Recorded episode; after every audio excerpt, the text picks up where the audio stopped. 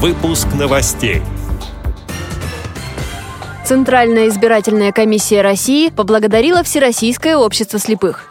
Храм Спаса на Крови в Петербурге оборудовали для незрячих. В КСРК ВОЗ состоялся сольный концерт лауреата всероссийских конкурсов. На чемпионате Челябинской области по настольному теннису выявили сильнейших. Далее об этом подробнее в студии Анастасия Худякова. Здравствуйте! Центральная избирательная комиссия России выразила благодарность Всероссийскому обществу слепых за работу по обеспечению избирательных прав граждан с инвалидностью во время подготовки выборов президента России, сообщает пресс-служба ВОЗ. В этом участвовали региональные организации Всероссийского общества слепых. Активисты ВОЗ проводили информационные мероприятия, изготавливали специальные трафареты для голосования, информировали избирательные комиссии о местах проживания инвалидов по зрению, помогали обеспечить доступность доступность избирательных участков для незрячих.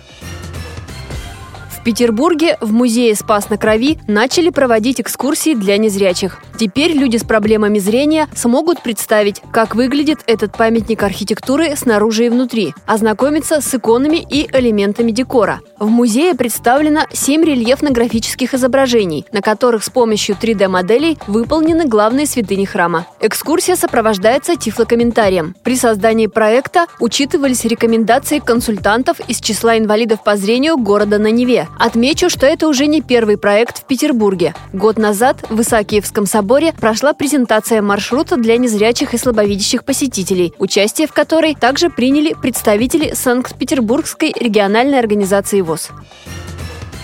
В московском КСРК ВОЗ состоялся сольный концерт лауреата всероссийских конкурсов Светланы Цветковой. Он проходил под живую музыку. Джазовые композиции в программе соседствовали с хитами поп-музыки. На концерте выступили друзья и соратники исполнительницы. Среди них музыканты нового вокально-инструментального ансамбля «Тифло Бенд». Идейным наставником этого коллектива и руководителем является Светлана Цветкова. Впечатлениями от концерта она поделилась со слушателями радио ВОЗ. Насколько все прошло, ну, настолько, насколько, в общем, позволяет этому живой звук. Потому что живой звук — вещь в последнее время для нас, к сожалению, не очень привычная, и не всегда удается воплотить и технически, там, и творчески все, что хочешь. Это мы только начали вот и с Тифло-бендом играть, и с джазовым коллективом, с сотрудниками Мерц. Это все нарабатывается. Главное, что я надеюсь, мы отразим просто тенденцию того, что люди, может быть, и другие тоже начинают потихоньку задумываться о том, а не прийти же все-таки к музыкантам снова к живому звучанию, к живой работе. Мы просто получаем удовольствие от процесса игры. Нам даже часто бывает, может быть, все равно, что играть. Мы, конечно, планируем концерт, концертную программу сделать, но вот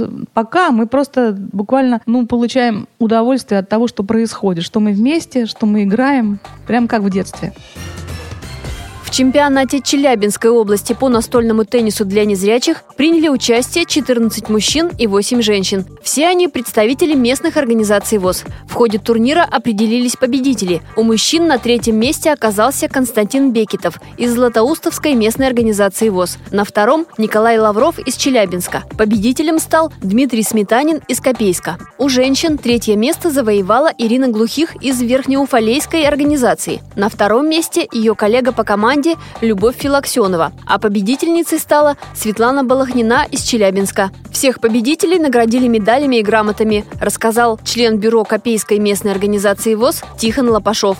Эти и другие новости вы можете найти на сайте Радио ВОЗ. Мы будем рады рассказать о событиях в вашем регионе. Пишите нам по адресу новости собака ру. Всего доброго и до встречи!